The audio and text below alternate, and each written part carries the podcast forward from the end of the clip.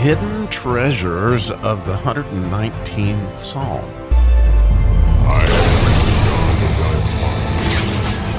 And there's more is such an understatement when it comes to the might of the Vav. I um, I almost feel like I'm not even worthy to share all that I have with you in this verse as we dig around in verse 44 today in the Vav section, which in keeping with the anointings of the word of the the word Vav and the letter Vav, you know, this would be the might verse. This is the fourth one.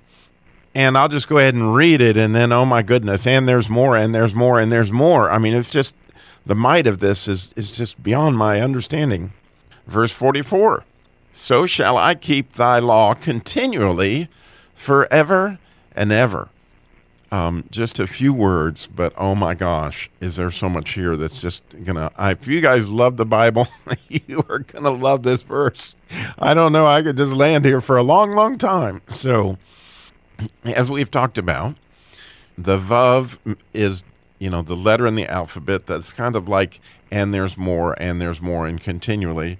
And so this idea that we're going to keep the Torah continually is, of course, right along the lines of that. But what the psalmist, what King David is doing here, is he's quoting this verse from the law. The, the, when it comes to what you do continually, that first place that you find that in the Bible, in Exodus 25 30, is where they were to put the showbread out continually. Okay, so this is where that word came from. And of course, King David, being the Torah scholar that he was, I mean, this is what he's sharing with you. And this is beyond significant because the showbread has everything to do with King David. It's got everything to do with Jesus, and it's got everything to do with the tabernacle. I mean, there's so many things here. And that this is going to go on forever is more than beautiful. So let's see if we can unpack that a minute. So, the showbread itself, when you look at that, it was on an altar. It's called a table, but this table was made of shittim wood. And that's very significant because what would happen in Shittim was where the Moabite women, right, would seduce the Israelites. So the very table that the showbread was on was this picture of the sin of Israel being redeemed because what it was made of shittim wood, as were several articles in the in the tabernacle. But then it's covered, it's overlaid with gold. Well, it's a picture of what Jesus does, right? I mean, and, I don't think it's any accident that the word is shittim. Okay, I'm just saying, uh, say jump right out there and say that that you know this is something that's been known for a long, long time and so here's this table, and then the table has a crown on it. And this crown, the Jews teach, and I think completely accurate, has to do that it means it's the house of David's crown. Okay? And of course it would be, because the house of David came from where? Bethlehem, Jesse the Bethlehemite, right? And Bethlehem means what? House of bread. So just just ponder with me for a minute and as as God was making this instruction on how to build this essentially altar for the showbread, right? that it would be such a picture of the house of David in the crown that it is.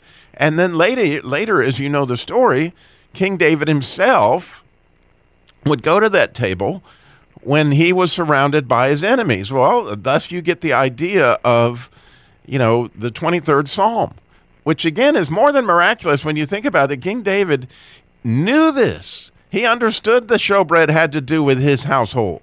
And so he said, You prepare a table before me in the presence of my enemies. Well, they were in his presence, but there's another beautiful, beautiful, beautiful thing about this table. it's where it was in the tabernacle. It was on the north side. Why was it on the north side? For two reasons. Number one, we know through all out scripture that evil comes from the north. And, and so, this idea of the house of David, it's the government that brings bread. In fact, the word Lord in English means keeper of the bread. And of course, you know, Jesus has everything to do with bread and this table. And I won't rob you of thinking all about the connections, you know, obviously to the Lord's table. Okay. and and how this is the answer to our sin and the, and the problems that come from the north okay but it also has to do with our fleshly lusts right? In both the shittim wood and, and, and in our desire for bread we do crazy things okay? So here sits this. So he he he throws this out there right? So shall i keep thy torah continually knowing full well the holy spirit did and in my opinion king david that he is telling you here this word, if you know your Torah, is going to know that that word continually know you know that that was a word that was used very specifically for that showbread to be left out there continually for the priests right? And you might know that that Paul knew this pretty well too and he was explaining to us that, that we're these priests that get the showbreads. Anyway the 12 tribes all got it. You know there were 12 loaves. It's it's a beautiful thing. And then he says forever and ever. And it's a really, really, really neat word in that um, this is, again, comes from Exodus, I believe it's chapter 11, where it says, And the Lord shall reign forever and ever. And again, the psalmist and the Holy Spirit, I mean, they're putting this together to show you that this is not just bread that's going to be there continually. but the Lord is going to reign. And so this table that's in the, the tabernacle has everything to do with with uh, was the kingship of the house of David being there against the north, against our enemies to protect us, but also to feed us, right? Because Jesus is the bread of life. Now, if you're like me and you just love this stuff, right? That that that I get to enjoy this bread every single morning, like this very morning as I'm learning these things that I'm sharing with you, right? I am in a, a, continual feast in the presence of my enemies, of understanding the connection between the 23rd Psalm and the presence of my enemies and what goes on in the tabernacle. And, and all these things are, are the bread that Jesus, the Holy Spirit, and the Father are making sure I get every morning. And this is what I mean, it makes my soul come alive. And guess what you do when that happens? You naturally want to get on the radio and share it. Like if you were me and you had this to share this morning, you couldn't be more delighted to say, hey, have you guys ever seen this?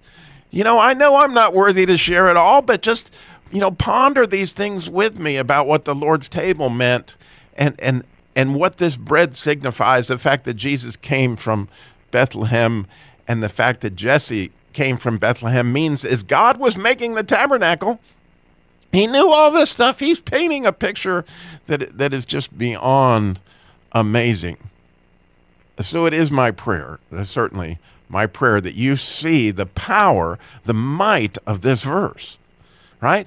Then so shall I keep your Torah continually forever and ever. And so as you have a chance to partake of this bread, however you go about it, right?